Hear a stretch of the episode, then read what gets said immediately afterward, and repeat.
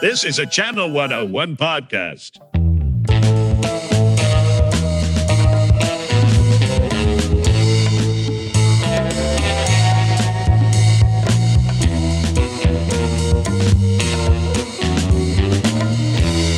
Hey everyone, all th- five of you, and whoever checks this out if it gets shared by the guest.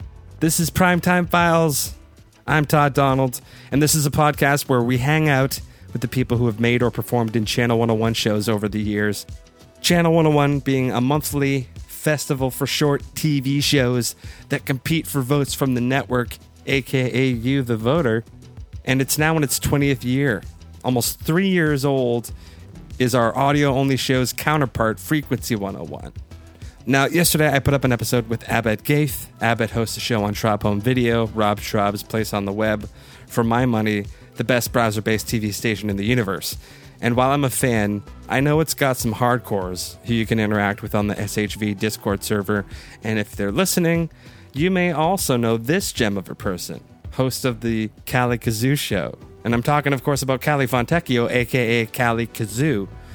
Now, you'll hear me talk about this. I saw her in a bunch of Channel 101 shows, but it wasn't until 2016 when she was a guest on my favorite podcast, Jonah Radio, that I found out she's also a stellar singer songwriter. The song Clem, come on, fantastic. When you add that dynamite personality, musical talent, an abundance of seafoam and everything that surrounds her, with her talent and work in the animation world, well, you just got a magical, animated, musical, seafoam, beautiful monster. Please welcome, from the conversation I recorded from my old podcast in January 2021, Kali Kazoo. You've made it now. Finally. it's about Uh, time. I'm going to say this on the record too. I was telling you before, it means a lot to me that you're game for being on the show. I've been a fan of your music for a long time. I think your artwork is fucking rad. I love that you're a Trekkie and a David Lynch head. There's so many things we could nerd out if we had the time, but thank you, thank you, thank you. I mean, thank you for being a fan. Damn. Hot diggity damn. it's much appreciated. And if I'm remembering correctly, you're the reason. Sorry. Oh, what were you saying? I'm the reason for what now? Oh, you you posted something about it being David Lynch's birthday, and then that made me, you know, remember. Oh, David Lynch. I haven't watched Twin Peaks in a while, and I start. You're you're the reason inadvertently that I got into Twin Peaks again. I don't know about you. Oh, nice. When I was a teenager, the first time I watched Fire Walk with Me, like the movie, I'd Yeah, never yeah. been more disturbed or frightened by anything. I know it's pretty intense. I I got into it way later in life, but I grew up really, really, really liking the video games Silent Hill. Uh, those series of games, at least the first few, they're heavily inspired by Twin Peaks. Silent Hill, the movie, I think was filmed where I live, not in the house, no. but like in this in the nearby Cambridge, um, which is pretty neat. the the movie is basically just like a like a violent grotesque thing whereas the games are like a lot more nuanced and psychological and artistic and and twin peaks-esque whereas the movie just seems like a like a slaughterhouse movie I, I, did- I went to go see that in theaters and i was like because i was pretty young so i was like really really really disturbed Well, now that I think about it, I don't know a lot of movie adaptations of video games that were ever like you know as good as a Good? video game or good. yeah, the thing is it's it's translating one uh medium of art to another one which doesn't always work right. the whole reason the game is so good is because it's a game. That's true, You know? and you're a part of it. Yeah. yeah. I think uh, I think, exactly. I think Stanley Kubrick could have done that though. He could have made. I mean, it wouldn't have like pleased all Oh, the game yeah. fans, but he would have made something that was lovable for Oh us man, freaks. yeah, no, I would have liked that. Wait, do you like Silent Hill or no? You, you're like indifferent about it. Oh, I've never played the game, but I'm imagining the game is better for some reason. You know what's weird? Uh, and I was reminded of this when I was watching Saturday Night Live a year ago, or I don't know when it was, a couple of years ago. What's his face? Jon Snow. I forget what his real name is, but Jon Snow from Game of Thrones uh, was hosting, and he was like, "Well, you guys probably know me from Game of Thrones." Or you saw the movie I was in, Silent Hill, which he was in like the second one. Oh, And I was Sean like, Bean. oh my God, he was. Right. No, not Sean Bean. Sean Bean's the older guy. Uh, anyway, he was in that terrible. I didn't even watch that one because I was burned by the first one. So I was like, I'm not even gonna watch the second So you're saying- I don't give You're saying he was the guy in it. he was the guy, and I guess he gets killed. I don't know why we're, we're just talking about. No, this is what I like. This is what we I can like. talk about something else.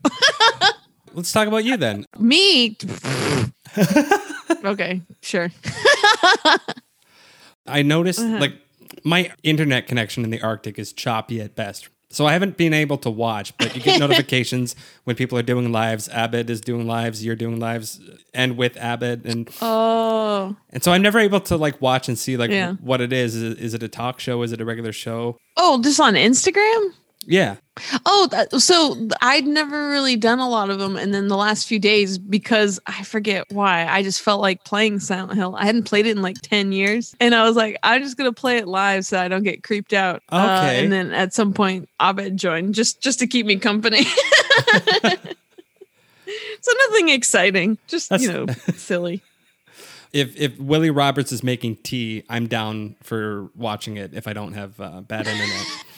He's such a positive person. I love Willie. He, he's a very positive and, and just so talented. Because I remember when I first went to Channel 101, which was like over 10 years ago now, it was like late 2010. I think August 2010 was my first screening, uh, which I remember it well because it was uh, Gigabots with Brendan Oh. Campbell or by Brendan Campbell and I think Manischewitz.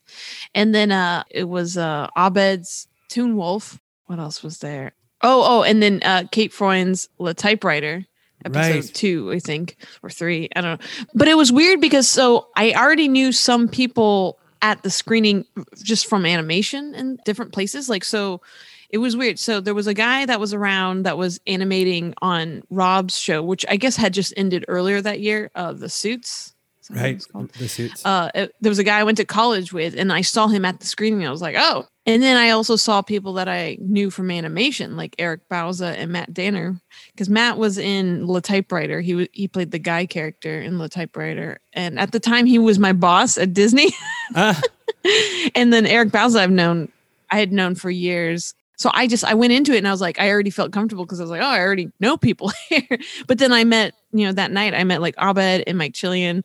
The following day, I went to Rob Schrab's first ever. Well, it was technically Rob and Dan's, but I later found out Dan had nothing to do with it. He just came and appeared. But it was Rob and Dan's found crap at Cinefamily, and that's when I ran into Kate uh, when I was get, waiting in line to get popcorn, and I Mhm. just approached her because I was like, "Oh, I, I went to the screening last night. You were, I loved your show. You were amazing." And I really genuinely, I was like, you know, and she was so nice and was talking to me, and we were, I was telling her how I loved France Gall, which was I, I recognized some of the music, and she was like, "Oh, you like French pop?" 60s music. And I was like, yeah. So then I think she sent me, like, she promptly started talking to me online because she sent me, like, her playlist from the typewriter because there were some songs I didn't recognize. And I was like, oh, what was, what was that one song? But then I basically, I, so I, I started going every month and I just slowly became friends with everybody. And it was weird. It, I, I think, I don't know if it was July or August. So it might have been a month before I even went to a screening. I was working at Disney and I met Alex Hirsch, who was at the time working on Fish Hooks. And at that time, Justin had just ended writing on Fish Hooks. Him and uh, Jackie Bruce Green were writing on that. right. And Justin reached out to me, I think on Facebook. I don't even know what prompted it. I don't know if it was related to Channel 101 because I feel like at that point Justin barely ever went to Channel 101. He had stopped going. But Right. he messaged me saying, Hey, I see that you work at Disney and and, and I, I worked on fish hooks and I don't know. I forget why he was reaching out to me, but I remember his name popped up when I went to the screen and I was like, Oh, I know that guy. He he said that he worked at Disney or something. And then then I found his podcast where, you know, Abed was on and Abed there was an I episode about podcast. Abed talking about him getting arrested for right. for uh, uh, unpaid parking tickets and his whole nightmare story. And I was like, holy sh! And then I just realized that everyone was interconnected and that Chilean and Bauza were really good friends. And I was like, oh, well, I just immediately got like pulled into this whole world of people and that everyone was so friendly and kind. And it's weird to describe Right. and think about now. But yeah, my closest friends now, like Rob and Kate, are two of my favorite people of all time. And then, yeah, Abed constantly I'm always talking to and I've I've done a lot of stuff and hung out, you know, with Chilean over the years and it's weird to think that I just like met all these people uh, all at once and now they're just like such a big part of like my life. Right. anyway, Oh, Erin Pearce too. Later on, I at first she was around, but uh, I didn't really start talking to her till like a year or two later. Oh, oh, see, the other person that was at the screening that I already knew from work as well, because I was working, or two years before, I was working at this small studio called Six Point Harness, and Bauza worked there, but so did uh, Julia Vickerman, and that's how I knew her as well. So I already knew a bunch of these people. Right. It's super weird. And so Erin, I, at some point in 2009, Julie invited me to the set of Yo Gabba Gabba because she knew I was a big Devo fan, and I got to meet Mark Mothersbaugh for the first time, oh, and then I shit. got to hang out with him a bunch more after that. But it was all because you know she introduced me to him. Erin was around because she was one of the characters in the costume, and she also did one of the voices. But like I didn't know who she was, and I didn't really talk to her till years later. But it, it was all like my drummer or my drummer now, Evan Sinclair. He was around too during Yo Gabba Gabba because he worked on the show as well. It's just weird because Oh, there's just all these people around, and you know, like it's it's strange to think about now. I'm partially talking to you right now, but I'm also partially feeling like I'm listening to Paul going like, oh, you know, and that's how I met George. You know, we're hanging out with the Rolling Stones. You heard of them? We're in the club. You know? I wish I was George Harrison. Are you kidding me? oh God, same. We can't both be, but uh, um, Um, and I'm going like, yeah, yeah, Paul. I know Rolling Stones, right? Eating popcorn. Oh, Uh, I- I'll take Paul too. I, I mean, I would take any of them, but probably if I had to choose, I would be George. I, I mean, I would take any of them, but probably if I had to choose, I would be George. Well, if we're talking about the solo stuff, I'd go by year. Like 71, it's a toss up between like. Oh, and I mean, Paul's album, I love Ram. Ram Same. is so good. That's one of my Ram favorite On albums. is like the prettiest songs ever written. I used to play Monkberry Moon Delight at clubs with a with a buddy of mine. Moon Delight. Sorry, that's an impression of it. Yeah, so, Such a, oh god, now I'm gonna listen to that album. and like Dear Boy, Oh, uh, boy. Oh, what's the one? Dun, I bet you never knew, Dear Boy. Whatever. man, D- you it doesn't sound matter. just like him. What the fuck? You I- got I a d- great voice. I've done a lot of Beatles in pubs. Hachi Machi. I, I did my first ever Beatles cover band two years ago, and it was hilarious. Speaking of cover bands, maybe I'll skip ahead. Fuck it. The Get Back Gang. There's only one person I have left to get on this podcast who's in the Get Back Gang, and that's, Kelsy? uh, that'll be Kelsy. I fucking love it. Like I found out about it after the fact. You can find it on the hashtag Get Back Gang. I'll link you. You guys are fabulous. I love it. Tell me about how that came oh, together. thank you. Oh, we have an Instagram too. I think Get Back Gang or at Get Back Gang. Oh. I haven't logged into it in a while. But before I like found any of the music, I just like, oh, I'm a big fan of all four of them. Whatever they do together is got to be awesome. Oh, thank you. Yeah, no, uh it, it's weird too how it was born. Okay, so this is like some past history. When I was younger, there was this other girl in animation, Katie Rice, and we started playing uh, music together just inadvertently when we were hanging out. And she got me into a bunch of different old country that I didn't know about. Like I already liked old country because of my mom. My mom's from uh, Nashville, Tennessee. So I always grew up with some of it, but then Katie showed me some other stuff that I had never heard. And so we started doing a bunch of duets together. And my friend, Maki Tamura, he was a DJ or is still a DJ at KXLU, and he recorded us. And I did this country album with her, Cotton Katie and Kali Kazoo. Nice. Uh, and that was actually the first time I ever officially used Kali Kazoo as a musical act name. Was in conjunction with Cotton Katie, and you could look it up. We have a, a band camp, I, or I just I put it up just because it used to be on MySpace years ago, and that died. So I made it. It's Cotton Katie and Kali Kazoo. Cotton Right. starts with a K, so it's like K O T N Katie and then Kali Kazoo on Bandcamp. But like some of the songs, so that what I was gonna say is some of the songs we did together, I later showed separately on different occasions to Erin and to Kate. So like I did that with Katie for a couple of years, you know, and then I started focusing on my own music, which I hadn't been doing hmm you know, I got distracted. But then when I started hanging out with Kate and then later Erin, Erin was a really good singer. And so I would sometimes play guitar and you know, we would sing together because it was just fun. Same thing with Kate. Kate, she didn't originally know how to play banjo like from a young age. She was gifted a banjo by her brother, uh, Matt Freund, who's also really talented. He's like a really Mhm. cool editor, director guy.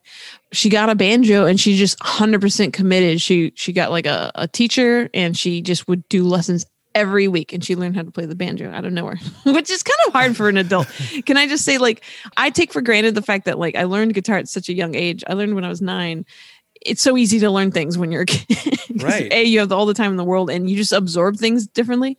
But like Mhm. Kate committed and, you know, learned the banjo. And uh, so I was like showing her because I was like, oh, well, you're playing the banjo. So then I would just play country stuff with her.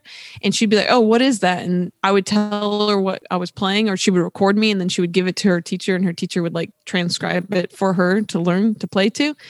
Separately, I would be hanging out with Erin. and I don't think Erin really was into country. Or maybe she was in into it a little bit, but I was showing her some like weird, obscure, old, old stuff from like the 30s and 40s, and she got really into it. I was showing her some yodeling stuff, and she's like, ah, "I want to learn how to yodel." And so she taught herself how to yodel in her car Oh wow. uh, which she probably already said on in the podcast, or maybe she didn't. I don't know.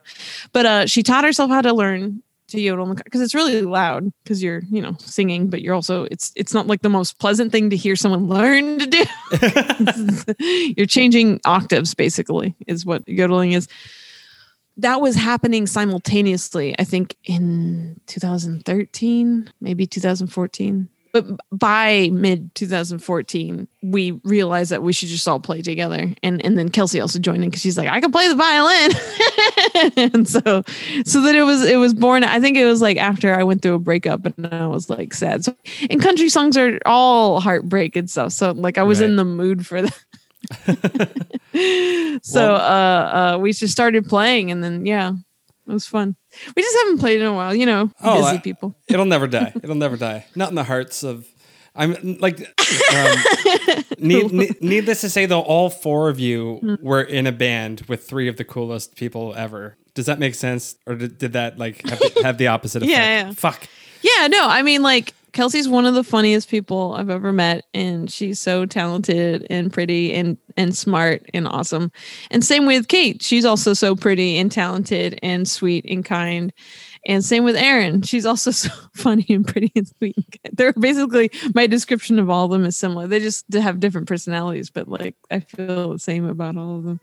It's fun, you know. Like I, I always try to like it was just like a fun thing to do. So I never, Right. you know, like you know, maybe That's depending on who you ask, are, I'm like Sorry. I always just thought of it as like a fun thing, you know. Like I didn't t- take it like super seriously. Well, it's like the it's like the Wilburys. If that right? makes any It- sense. It's you know the things. yeah, you know what it is? It is like the traveling Wilburys. We're the traveling Wilburys, Of, yes. but girls. oh man, who would I be? Okay, I'm really torn about that too because oh man, I I love Dylan. Dylan is like who I wanted to be when I like when I was a kid. I wanted to grow up to be Dylan. So like that's. But I also as a kid was obsessed with Roy Orbison because mm. my mom. My dad was like the Dylan person, but I love but George Harrison. So like I don't know which one do I choose. I don't Right. know which one am I. I mean, if I had to pick, oh my god, I guess Dylan just because his lyric writing. But Roy Orbison's got that beautiful, silky, smooth voice. Right. Oh, If I'm was in a really caught up in this uh, imaginary thing. Why not? If I was in a Wilburys thing, I love all of them, but Jeff Lynne is sort of who I default am because I think of things in go. recording layers and Oh man, he's so good too. See, that's they really are a super group. That's the first I heard. I think there's I a joke heard. about that on Community, and I laughed so hard, so hard. Oh yeah. yeah, first I Uh, ever heard. Wait, what was I gonna say? Oh yeah, yeah. So do you know Jeff Davis? Not personally, but of course. Uh, no, I, mean, do you know? I spent years listening to him comp troll the shit out of the best podcast ever fucking made. Oh, and right, I know that you were some of the Kali Kazoo music was um yeah, and this is I was on a few of them. I would always would I would go to the shows and and like kind of like look at Jeff and he'd be like, "Oh, we're gonna play some music by Kali Kazoo," and I I'd be like, "Yes." nice. but I would always go there in person to make sure you know it would happen. Uh, but like, uh, so Jeff, I drew a drawing of Roy Orbison, and Jeff Davis was like obsessed with it, and he's like, I need this, and so I sold him the drawing. At some point, he showed it to Jeff Lynne, who he's friends with. So Jeff Right. Lynne, who knew Roy Orbison, saw my drawing of Roy Orbison and said, "Oh, that's pretty good," and I'm like, ah. Oh man. Anyway. Yeah, like I, I feel like I'm just bragging now. you know, and there we were in the studio with Michael, you know, thriller that and everything. Yeah, so Jeff Lynne, like his positivity comes out in such a very subtle way that you know if he heard a song of yours and he heard a song or he heard a song of mine and he's in the room and he just went, I like that, yeah. That I would that would make my fucking life. No, I know. It's I see the thing is every time something like that happens to me, I'm like I'm I'm amazed. And then when I sit now, like at times like right now where you know you're forcing me to reflect on things, I'm seriously like so fucking lucky all the people I've crossed paths with. Like it's, kind of stupid.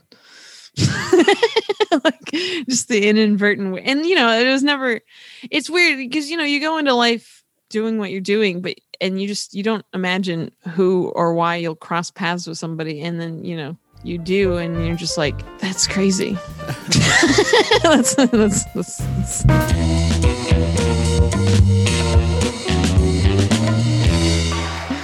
a broken record thing about the way I feel about the people I have on that I talk to. I don't measure people in terms of like how successful they've been or feel they've been or not. I measure people by the joy that they've brought me with their work. And to there you go that's one- smart The tip of the iceberg for me with you is that you sport on almost everything two of my favorite colors. I don't want to guess the names wrong, but I can tell you that I was so foam green yeah. I get as a kid I called it aqua. That's probably way off. I will say this is this is my description of the spectrum of colors. Uh, Okay. Because obviously the seafoam was like a contrived kind of name that was kind of came out of like the 40s and 50s americana you know so if if you're looking at you know from the greenest the greenest side of seafoam would be mint Mhm. green it's like a green that has a bit of blue mixed in. This is painterly sort of person talking. And then seafoam is in the middle whereas aqua is got some green in it but it more leans toward blue. Right. and turquoise is like a darker shade of seafoam. So it's it's like with more you know it's it's has less white in it. Right. if that makes sense. And oh. just in terms of like color mixing that's how I think of it. But I like mint in aqua just the same because I I say it's in the the greater seafoam family. Right. Yeah, they're in the family. What, what what do you know? You're some sort of animator, visual artist person? they're like it's like a you know they're in the same uh, monochromatic sort of world. Yeah. well, as a kid, I loved seafoam so much that I got my parents to paint my childhood room uh, that color, and the carpet was changed to be turquoise. It's pretty pretty sweet. Damn, yo. And what would you call the member of the pink family that complements your uh, seafoam? Oh, I just call that like pastel pink. I don't have anything fancy for the pink because I like pink, but like you know why I like it is it also looks good with seafoam because they're they're sort of opposites. Because the exact opposite of turquoise would be orange. So like pink's sort of adjacent to orange because pink is just like orange except with a little more red in it and a little more white in it. nice. You talking Painting. about colors? Just like is- picturing paint. You talking about colors is my coffee music from now on. Um, put it on a loop. but you know the thing is this is the thing i like so uh, my my whole apartment and also uh because you mentioned harmontown earlier my roommate spencer crittenden i painted his room more sky blue but uh my room is more of a minty seafoam like lighter and then the living room is more seafoam and then my bathroom is like kind of a dark seafoam more toward aqua. The, this is my theory about it. I feel like it makes me feel better which you know you you wake up and color can affect how you feel you know? And uh, i feel like it makes me it gives a sort of ethereal kind of uh, naturalistic sort of sense like it's almost like reminiscent of the sky or like you know because outside you know like outside the sky is kind of bluish but a hint- of green and you know trees and so it just makes me think of that It just makes me feel good that's my psychology behind it it just it just makes me feel good That's wonderful. And the coffee's done. I'm gonna sell Coffee? this. I'm gonna sell this as like the ultimate coffee music. You talking about visual and color and um. What would you say you identify more as between like just a funny side note? Whenever I tell people about your music and show them your, your art, I never say your name without saying both of them. I don't know if that's weird. Like a lot of people in my life have gone like, I can't say your name without calling you Todd Donald. I always say your first and last name together. For me, every time I mention your music to someone, I'm like, this is Kali Kazoof, Kali Fontecchio. Like I can't complete the sentence without saying both of them. and uh, I, so I- that's interesting Oh, you got to check out her mu- Kali Kazoo. Amazing. Great visual artist, Kali Fontecchio. Like, I, I have to. It's weird. I know. also thank you for promoting me so much Oh, yeah. That's so kind of you. I'm always amazed when anyone likes my music, honestly. you know the Beatles. You know John Huh. Lennon famously didn't like his own singing voice, and, I- and I think even Roger Oh, Daltrey yeah. might have said something to the effect of not liking or not thinking he was a good singer. You know, for me, they they do it for me when they're singing. So how do you feel Yeah. about your voice? Because when I when I hear a song and I I know it's you singing it, I'm instantly like, ah, okay, I'm in for this. Aw. Well, you know, it's funny because uh, I actually probably prefer my singing voice over my talking voice.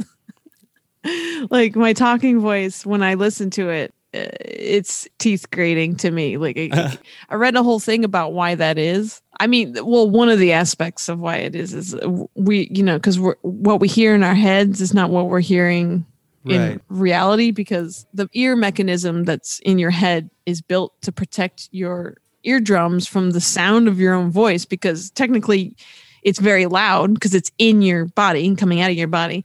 So there's like this mechanism that sort of mutes it a bit technically. I don't know what the technical term is, but sort of like muting which makes it sound kind of you're just used to it and so that's Right. why when you hear a recording of yourself it's it's horrifying because you're like well that's not me because it's not what you hear in your own head you know right. and also I feel like, and I can be kind of too sensitive about this too, but a, a few people over the years have made comments about my like laughing sound or laughing too much or that I sound like a hyena was one that stuck out in my head when I was very young. And I was just like, uh, and every so often that pops up where it's just like, oh, she just giggles. I'm like, yeah, that's true. Uh, but you know, I, I don't know. But Those yeah, I can be kind of Those sensitive about it. But like, so, but my, my singing voice, I worked on over the years because I wasn't like a good singer growing up.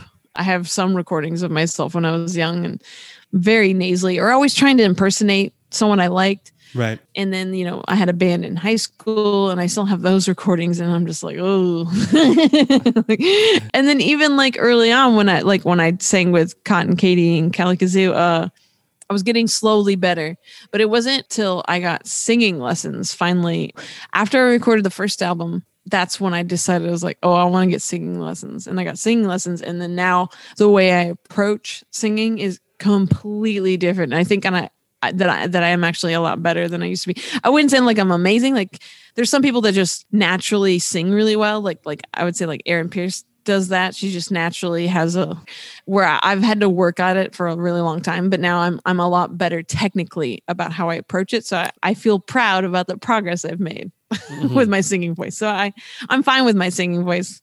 You know, sometimes I hit notes and I'm like, well, that's just because I hit the note poorly. But like the sound of my voice generally, I like. I think. so that's there's my long-winded answer to your question.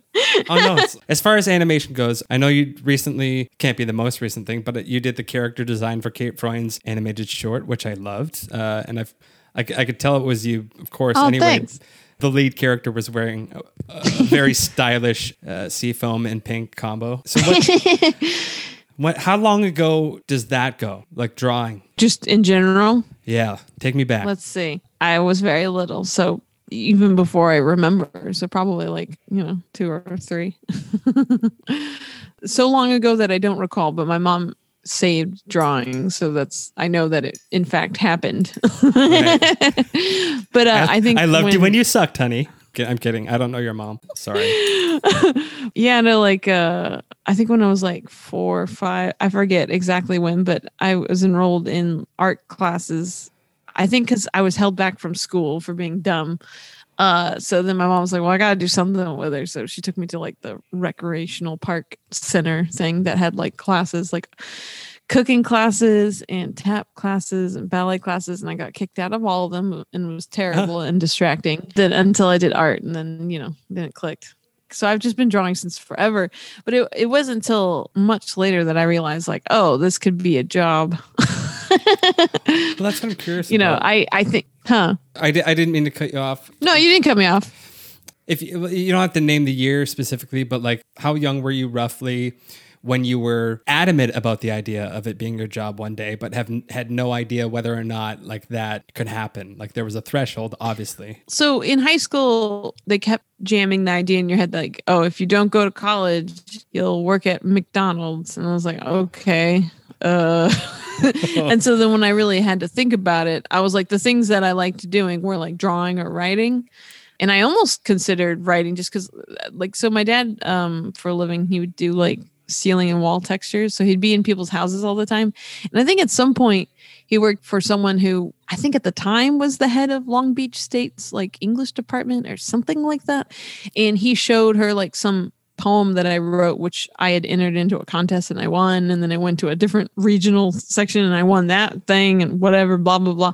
So he brought it to her and she was like, Oh, she's, she's, she's really good or whatever. Like, uh, you know, if you ever want to get her into here, I'll push her through but like the idea of going to a real college did not appeal to me whatsoever. so then I was like, well, I could go to art school.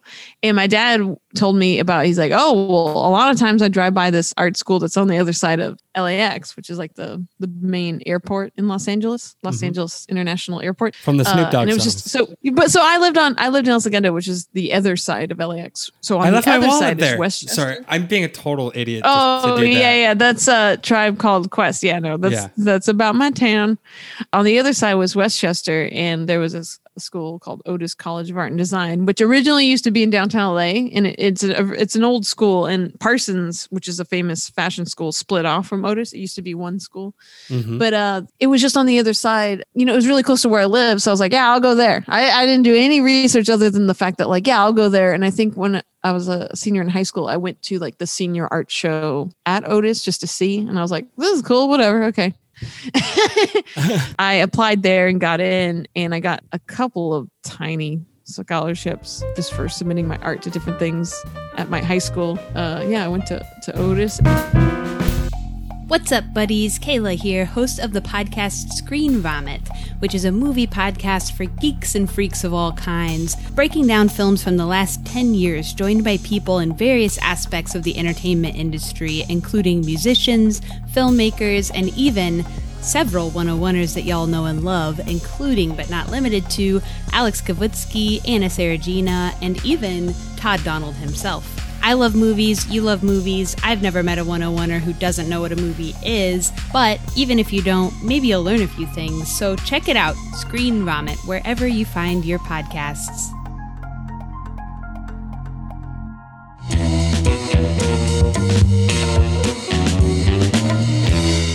so the first year you can't enter your major. You it's called foundation year which i think is different than some other art schools where everyone's basically doing the same things. They're learning a little bit of everything. And then you decide what your major is. And so then i went into digital media. But i still hadn't like i hadn't set my like sights directly on animation. Animation was always like an elusive thing to me. Like i didn't know a lot about it but i always liked it. Like cartoons growing up like, you know everything i drew was basically very cartoony but you know i also was really into video games. So i actually my initial intent for going into digital media was like oh maybe i'll do concept art for video games. Because at that point the only job i had had other than working in a restaurant i worked for my history teacher's startup company for a cell phone video game and this was before cell phone video games were really a thing so I was like, whoa, weird. And I got to be the art director at age 18. Like it was literally the day after I graduated high school. I started hanging out with all these like weird 30 year old geniuses that were all like, they had all just come from like Carnegie Mellon building uh, robots for surgery or something. Like just Nice. really smart people that they saw where things were going. They're like, oh, we need to get into cell phone video game, whatever. And I was like, I'd never heard of anything like that. And they're like, it's very big in Japan and Europe, and it's going to be huge here. And I was like, oh, okay. That was my um, first foray into the art world was video games. I just imagine like get out on the ground floor. See, it's gonna be the new big wave. I mean, honestly, I mean, not that I like, it's not a big deal saying what my age is, but I'm not going to say what it is. But this was like, I actually had to buy a cell phone just to like work at the company because so I could test out the thing. so this was like, like 2005 or something, which, you know, that's a lot, like, that's, it's a little bit before, you know, the iPhone and all that. So it really Right. was like a weird concept to wrap your mind around. Why would you play video games on something so tiny and like shitty? Oh, Snake, this is fun. Can I make a call on this still? You kids. Basically, yeah. God, so fucking. It's so weird to think about now. I definitely, I'm, I, I'm in that weird generation of transition where my generation basically saw the end of and the beginning of what we live in now, which it's very weird. So I guess you know millennials. Yeah. I'll, I'll, I'll pitch. I was born in the mid '80s, so if that just helps you know how much we Yeah. relate or not, So whatever. you're also a millennial, yeah. yeah, elder millennial. Thank you. Um, yeah. before you knew it, you were doing animation and character design for well 101 like Googie, Gumball, no big deal. Looney Tunes. oh, the first thing I did was McBusters. Oh, I could tell you my Channel 101 history. Sure. Well, I mean, I started earlier, but basically, okay, so I arrived in the scene on Channel 101, and you know, there's there's like some girls, but basically, you know, I appeared, and all the the men were like, "Ooh, new fresh meat," and Kate and Kelsy are like, in my mind, are like the rulers of Channel 101. So really, Oh, in my mind, sure. like the I'm just making a joke about, you know, just like when a new person arrives, it's like, you know, new person, you know, because it's all the same people for years. I mean, people will come in and out. I don't know. I ended up hanging out and dating uh, Mike Chillian, and uh, he was working on McBusters. And so I worked. Actually, no. Technically, the first thing I'm okay. So that's the first thing I drew on was McBusters finale. So episode three of McBusters, I drew some scenes. But the first thing I appeared in was Abed's finale. It wasn't supposed to be the finale, but the third episode of Toon Wolf. I'm in the background because my friend Matt Danner was hosting it and they just needed bodies and it was a Halloween sort of party. So I brought some people from work. I was working on the Looney Tune show at the time. So I brought my friend from college, Brian Newton. We went to the same college, but not at the same time. But we worked together on Looney Tune show. So I brought Brian Newton, who later became a director on Rick and Morty, which is because of me. I hooked him up with uh, Justin Roiland, and that's how Roiland met Brian Newton. Anyway, just gonna humble brag there. But, uh, and I also brought my amazing artist friend uh, Stu Livingston, who is an award-winning director, uh, Emmy award-winning director, co-directed the Hey Arnold Jungle movie, and, and done a million other things. But anyway, if you watch Abed's Toon Wolf, the last episode, episode three, you can see me, Brian Newton, Stu Livingston dancing around in the background, and I'm dressed as like Devo. and that's when I met Tommy Meehan from the Manx. He was wearing a Devo shirt and was there, and we were like, "Oh, Devo!" that's my, my Tommy impression. Oh, cool, Kelly. but uh, I met him, and then the following month, I started hanging out with Mike, and we started dating. And then Tommy came over, and he was also working on McBusters, and I was like, "Oh, I remember you from you know the Toon Wolf shoot." I started hanging out with Mike and Tommy when they it was basically the at the very beginning of the Manx and I was around for that and they encouraged me to start recording and that's how I started that's how I started working on my first album because I hadn't written really music in years because I kind of had just given up a little bit and Tommy and Mike were very supportive and were like you could do it and I was like okay. Yeah and then I'm I'm actually yeah on the first thing they ever released it was a split with a couple other artists and, but the first thing that they released as a bunch of songs was their EP, and I'm I'm featured on one of the songs, and we do a cover of a country song from uh, the Andy Griffith Show, which I later did with the Get Back Gang, Nice. which is uh, "There Is a Time." I'm looking at this board with the Uh. all the wires connected by needles. I'm like, it all connects. See, see. exactly. I'm eating this up. By, by the way, do you need help cleaning up? I noticed you dropped a bunch of names there. So I'm just kidding. Wow. Okay. The thing is, I am really bad about that. But how else can I explain? You know, yeah, I have to, you know, tell who, who, who, and why. My my fondness uh, sometimes forgets that people are not familiar with me, and I was really just making the lamest joke possible. Are you are you at a point now, like with your work, that you don't question yourself too much or what you're doing, or do you still seek out from people that you trust challenges or criticism? Uh, Oh, always. I, you know, the thing is, I am always pushing myself to try to be better. And I always like to get feedback from people. Like, so I've been working, I won't say what it is, but I've been working on this secret project. And the three people I trust the most that I that have seen it. Okay, there's been a few people I've expanded it, but initially as I was creating it, which I was at the time doing it daily, I had I, I came up with this secret project because I needed something during quarantine so I wouldn't lose my mind. Every day I would send it to Kate and to Rob and to Stu Oh, uh, Livingston, who I mentioned earlier. Also, my friend Stephen Reedy. Later on, I sent it to my friend Matt Chapman, who's the Homestar guy. We worked together years ago at Disney, and I love him so much. But like, I always run it by people just to see what they think.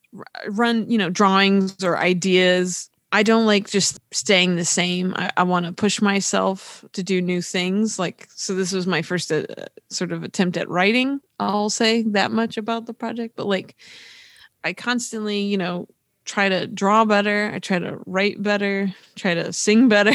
like that that is the nice thing about time and experience, you know. I mean, the bad thing is, you know, you're slowly dying, but the good thing is you're slowly getting better at everything because, you know, like I would say I'm every year I get a little better at all the things, you know, and I'm mm-hmm. still I'm still reaching for the goal. Like I feel like if I'm always reaching to be better, then at some point in in there, someone will think I'm really good.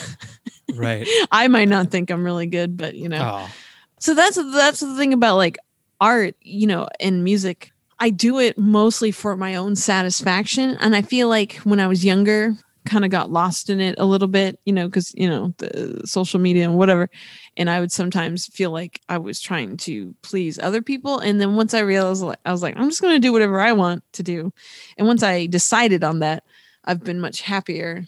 I basically follow that, and and and that doesn't necessarily mean I'll be like as successful, but I'll be successful in my own mind of like happy with what I'm producing. right. Does that make sense? Yeah, and the only way I know how to do this is to to talk about myself for a minute. But I, in no way am I feeling like people need to know more about me. No, go for it. Maybe we're kindred spirits in this, in that when it came to music or anything, or even podcasting, Mm-hmm. like the last few, couple, few years have been like all of the things that I don't like about putting a podcast out there is that just for me personally, my comfort zone, I'm an only child also. So, like, my comfort zone when it comes to making things and sharing it with the world or anybody, whatever. I feel like I'm in the most, the best and most productive place in I'm doing this for fun. No one else is seeing it. I'm in this place. I'm in this place. But you do that for so long, there's no other voices or ears connecting with it. And then I'm like, what does this even sound like? Is it anything? Is it just garbage? Like, I don't, I like my, the way I measure myself has to be outside of that comfort zone, like putting it out there, but not the only thing that I've gotten better. I mean, I've gotten better. My evolution has had to be in figuring out what I want the stakes to be. Does that make any sense? Yeah. I mean, I'm spoiled in the sense that I throw things out into the void, and for some reason, there are people out in the void receiving it. And that uh, I do get pleasure from people being like, oh, this is cool. And I'm like, yay. But for the most part, I, I initially did the thing that I did just for my own satisfaction. Like last year, I was rewatching Deep Space Nine, and it was right Nice. before Rene Auberjonois died. And I was doing like this Odo drawing, and I was like, "Yeah, I haven't drawn Odo in forever," and you know, like putting that out into the world. And then he like died like a week later or something, and I was like, "Fuck!" Oh, damn it. Uh, it just made me so sad. But like, I would equate it to that. Like, and there's nothing wrong with this. And I and I've probably been guilty of this before too. Like hopping on a trend train and like uh you know posting fan art just to get like come look at my stuff or come you know whatever No shame. No but for the most part i i only like to put out things in the world that i'm genuinely a fan of like whether that's covers of music like with the get back gang like covering uh skeeter davis or carter family or johnny cash or something or you know drawing star trek fan art or star wars fan it's because i genuinely love these things and then you know just drawing my own stupid shit just because i feel compelled to it's a weird thing. I don't know. I, you know, with people that have to express themselves visually or musically, it's a weird thing to describe because obviously you go through ebbs and flows where you're not as, you know, I'm not making as much music or I'm not drawing as much. You know, I feel like I go through phases and I try not to be hard on myself about it. I'm just like, oh, I'll go back to it. You do. It's a weird thing because it's like you feel compelled to, like you have to. It's almost like I mean, this sounds stupid. But it's like you know, like breathing. Like sometimes if you think about breathing, you can. At least for me, like I, you know, I, I suffer from different forms of anxiety, but sometimes I can get anxious even about breathing or yawning. Right. but uh, it's it's like that art for me or art and music for me are like breathing. When I think about it too much, I get anxious. But for the most part, it just it happens naturally. If that makes sense. I can connect the dots. If I need to, I'll, I'll uh, present diagrams on the the Instagram post for this episode. It's Yeah. that gif of like the lady looking around at the, the triangles and shit. Sure. A squared plus B squared equals C squared. Listen, you know part- what I'm saying. I do. Part two or three of Kali Kazoof, Kali Fontecchio on the Todd Donald Show will need to be just focused on the 24th century Star Treks because those were the ones that I grew up with. Like I was watching Next Gen when it was on the air. Not to brag. I did too a little bit, but I was too young. I don't remember how many seasons. Like it might have been like the series finale. So my brother was a big uh, Star Trek fan. Like when I was really young, we would watch all the movies, you know. Mhm. And uh, my brother and I would play. He had the card game, the Star Trek Next Generation card game. So I would play that with him or him and his Oh, friends. fuck. And then my dad brought my brother and his friend to a Star Trek convention in Los Angeles, and I tagged along. And, I- which my dad snuck me into. He was like, "Oh, these prices!" So when he got his hand stamped, he ran over and smushed his big giant man hand onto my little tiny kid hand to get the stamp, like the you know, like those glow in the dark or like you know under a black light kind of stamp. Snuck me in, and I think like it was like you know it was the height of all that time. So it was like I think Patrick Stewart was there, Right. William Shatner was there. Like I vaguely remember it because I was Like just the- too young. I just remember the whole like to do of my dad sneaking me in. right. I clearly remember that. And then I remember, you know, seeing Deep Space Nine on TV and not really liking it. I thought it looked too dark or something. But it wasn't until Voyager and not even till like a few seasons in did I start getting into that. And I was like, I like this. This is my Star Trek. Right. So that was the one that was my favorite. And then I later went back and started watching the others. And I was like, oh, now that I'm older, I understand. Because I was just too young, I think Mhm. yeah, I was a big Star Trek fan. I remember when I was a kid, I, I would get Star Trek and Star Wars confused just name wise, but I, I hadn't seen Star Wars. My dad was very funny in the way he would present things to me or my brother. He would always present me with music chronologically, like, you know, like Bob Dylan or the Beatles or U2 or whatever. He, he'd be like, all right, now that you've listened to this album, now you get the following album. Oh, that's so he did that kind of with movies.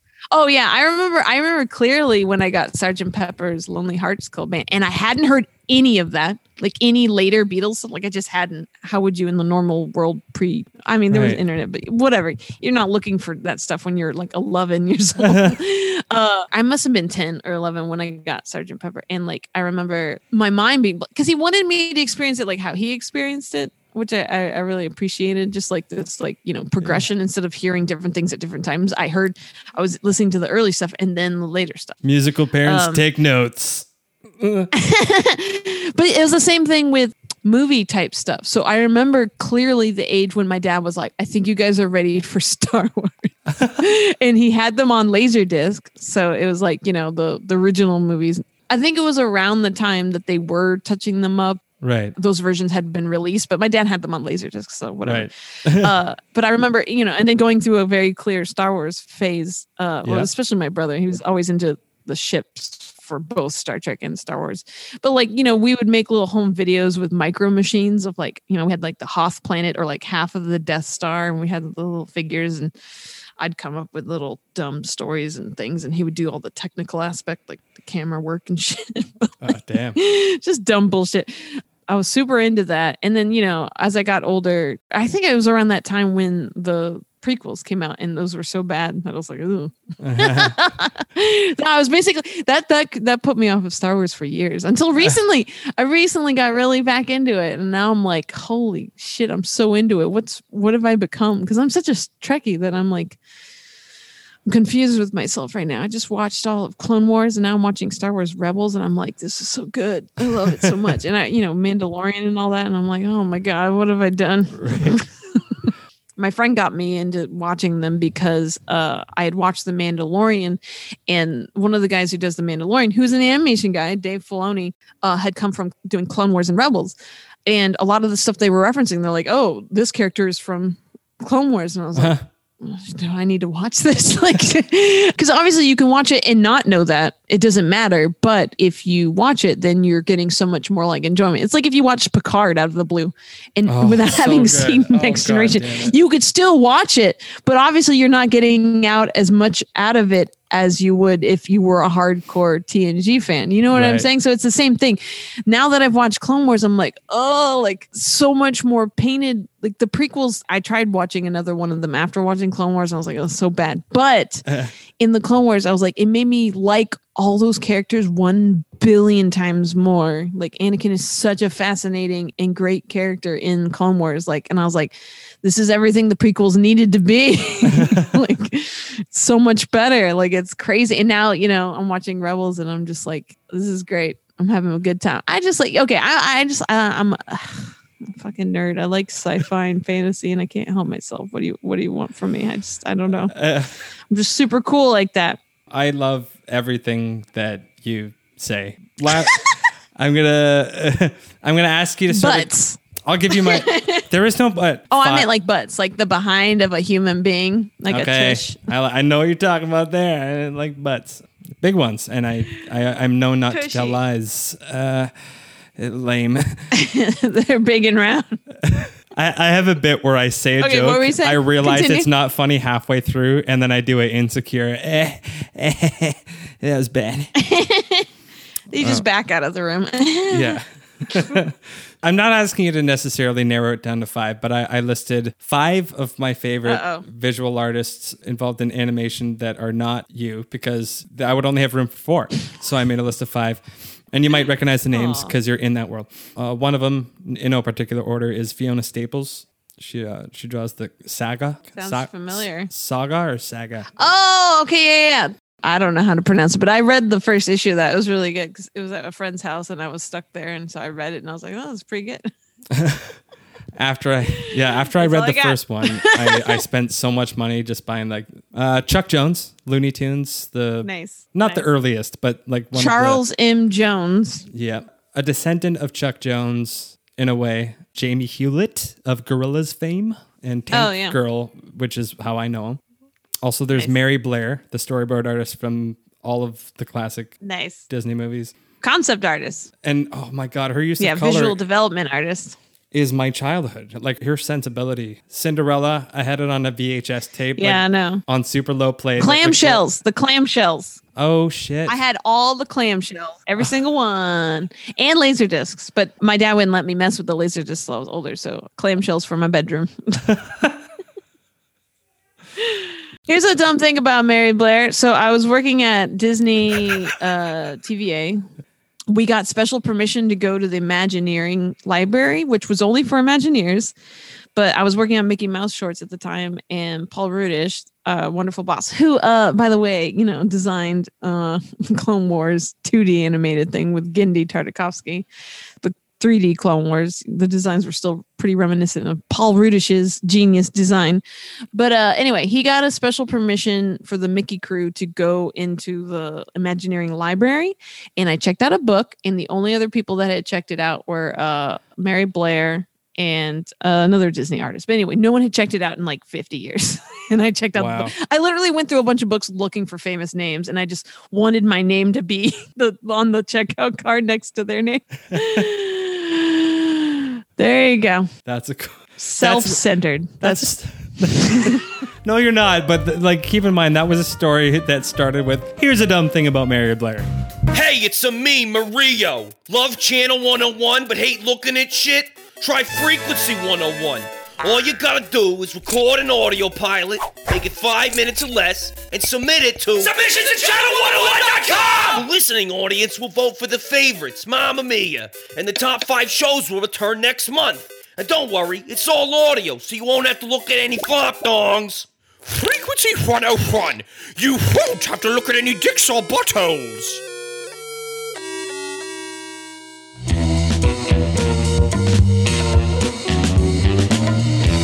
And that was just my my lead into to going like, what are yours? Who would you give your highest? Oh, my top praises? five? Well, okay. I, I can't do it in any particular order. And if I have to do it off the top of my head from any time period, Any time period. oh my God, my brain. I'd probably, I would also say Mary Blair, big time. I would choose uh, comic artist Christophe Blain, who did one of my favorite comics, Gus and His Gang. Yoshihiro Nightow, who did Trigun. I Mhm. love his art so much. And uh, oh my God, this is really hard. if I really put you on the spot, I can cut it out. Uh, no, no, no, no. Let me. I can think of two more. Oh my god, my brain. Uh, wait. Okay, who did I say? I said Christophe Blain, Mary Blair, uh, Yoshiro Nightow. I mean, also fucking. I'm gonna throw in Miyazaki. He's so fucking good. And then uh, this is really hard to do on the spot. Yeah, I know. I I, I my realized that was poor podcast etiquette. You're in a room. You're in a safe room. You can, all you see is Oh, seafoam. just- you know, you want me to make noises. no. the fifth one. Uh, fifth one. Okay, wait, wait, wait. I can I can conjure this out of my brain. Okay. Okay. Oh my god, no. yeah. I'll give you Jamie Hewlett if I can yeah. sub Jamie Hewlett. I love Gorillaz. I love Tank Girl, but I'm gonna take you out of that spot and fucking Rob Schrab, Oh. who's in in four days, three Oh, yeah. three Well, days Rob's from now amazing. on the 29th of January, celebrating the Yeah. how many years of Scud? How many I'll- years? I'll, I'll put it in later. Scud. the disposable assassin. Yeah, there you go. Cut me out saying I don't know. I'll just say him as my fifth artist Aw. because he's great too. I love a lot of artists. It's I- really hard to just pick five. It's like cruel. That's a cruel thing you asked me to do. part of me was going like sadistically going like what am i thinking putting this but i'm i, I wanted to put i wanted to make notes very mean. i'm sorry You- You're not a nice person. Okay. you're, you're Canadian. You're you're overly nice.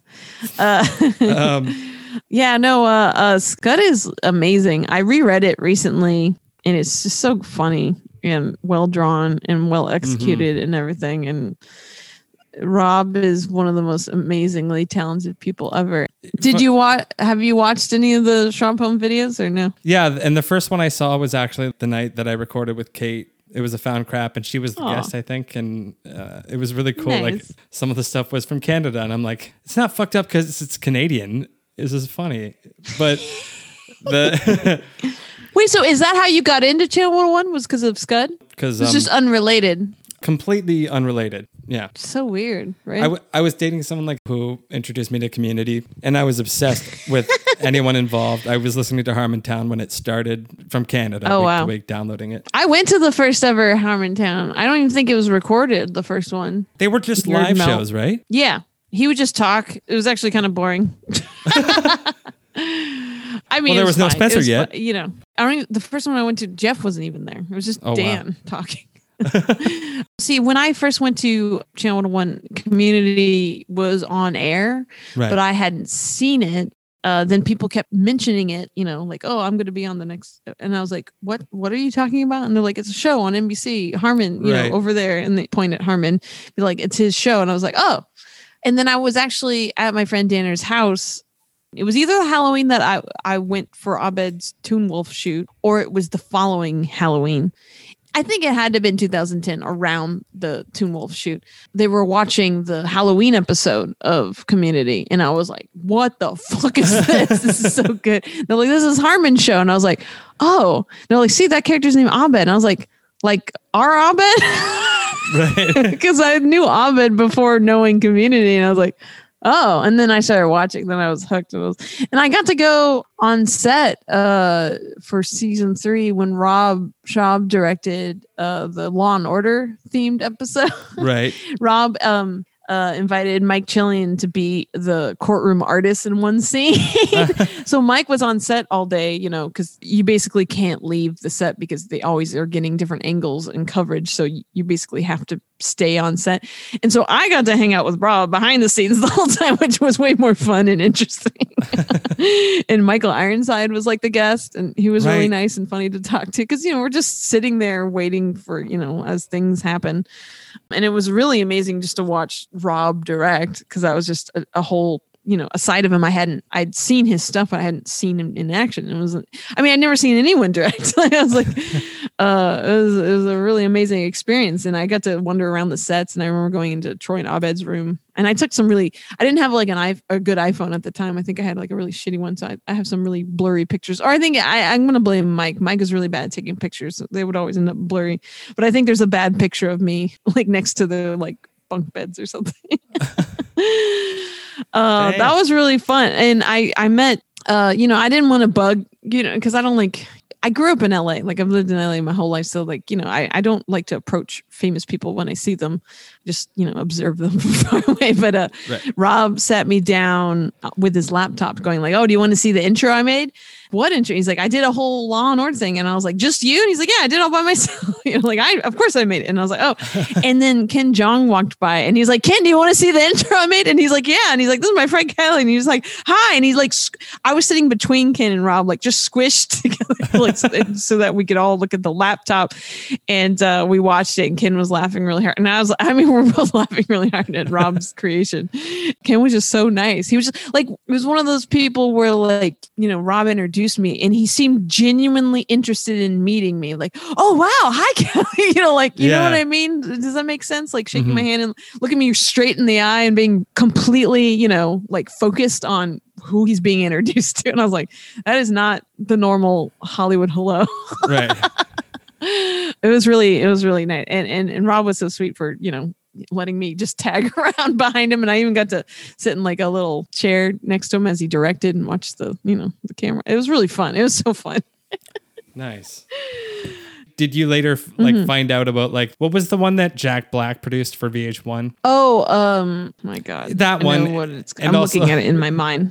Yeah. Let me let me let me think of it. Wait, wait. Acceptable Something TV. Yeah, there you go.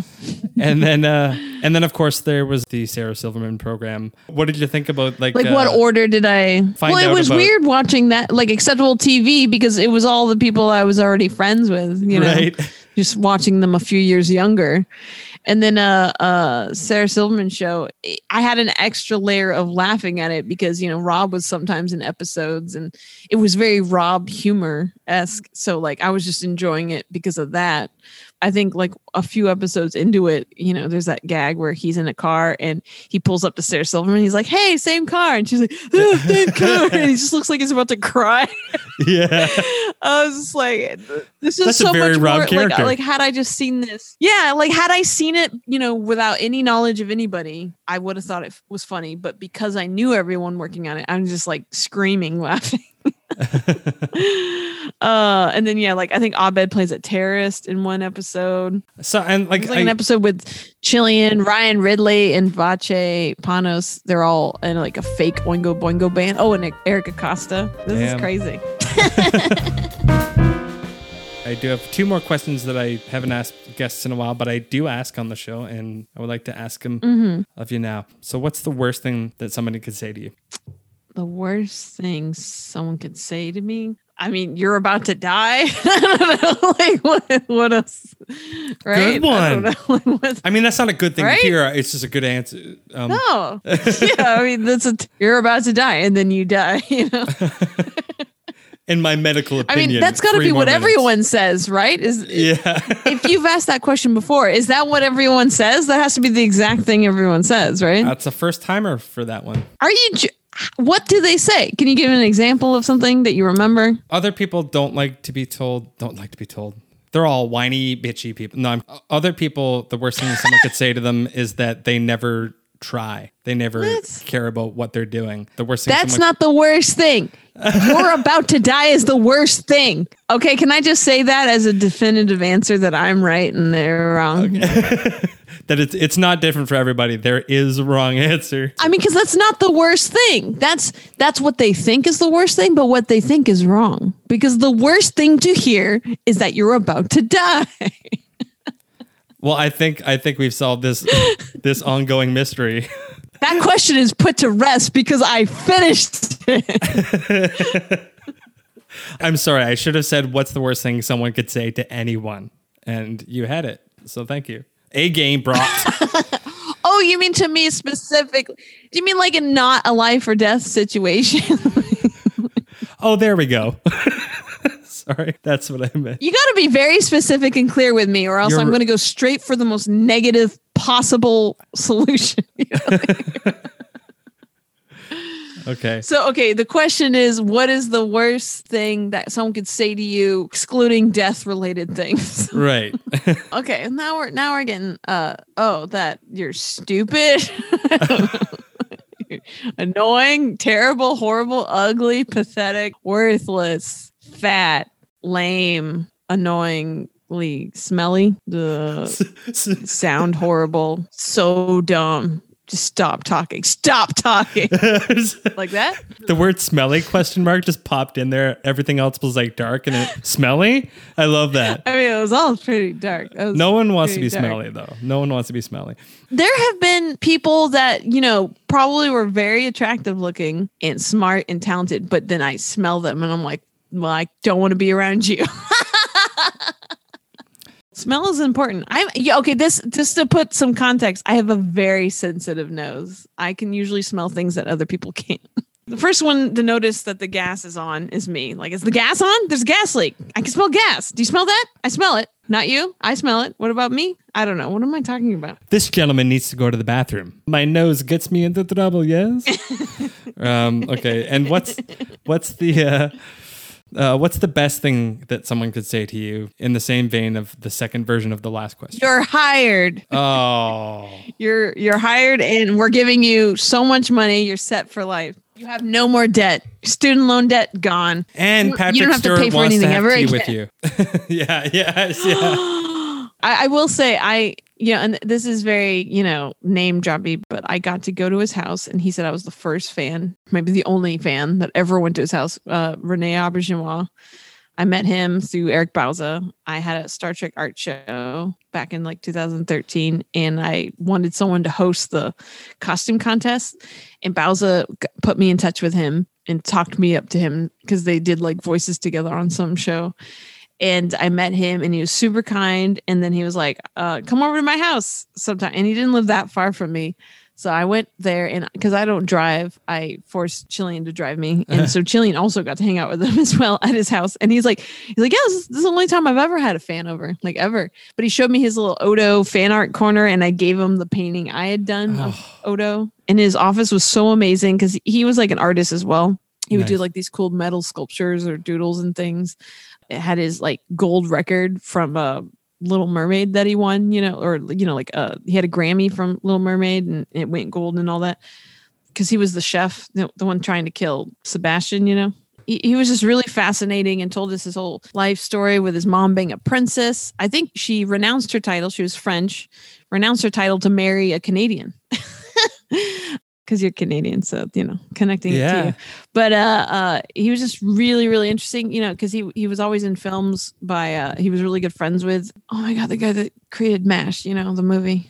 Google it if you're listening. if abed's listening to it then he's Uh, just like yelling at me. He had all these fascinating stories and it was really kind and nice of him to invite me over and we had tea. That was my connecting because you said having tea Right. Patrick Stewart. i'm like well i had tea with odo at least and now he's gone and i'm Mm. very sad because he was so sweet and funny and kind. And I'm like, I need to meet Patrick Stewart before he goes.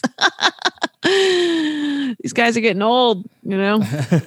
oh, Well, if we're talking about starting, if I could have there you go. a beer with either uh, Frakes or um, Sonequa Martin-Green, who plays Michael Burnham on Discovery, I'm just gonna put that out there in the universe. But God damn it, I uh, you know, the thing is, you know, uh, putting stuff out into the universe, it can happen. it can happen. I don't know what to say. I'm gonna I'm gonna try to get through a quick sentence without starting to cry, but. The fact that you not only agreed to be on the show and were an awesome guest. No, like seriously, I feel right now, as I felt throughout the entire chat, that we're hanging out, which is all I want for this podcast. Well, we are hanging out. We are. shooting the shit, chewing the fat, chewing the cud. know, just brown bagging it. I don't know. It means the world to me that that I got to chat with you right now. And um, please come back on again. You're far too kind. yeah, I, I feel like there's so much I didn't explain. Gotta explain why I'm just, I don't know. And in a hypothetical scheduling that we haven't. Um, make a buffer zone of sorts. I'm not going to be like, all right, it's been a month, come back on. But I, I desperately would love for that to happen. Again, you want me to talk about myself more? Sign me up. Where do I sign? Signed, sealed, delivered. Okay.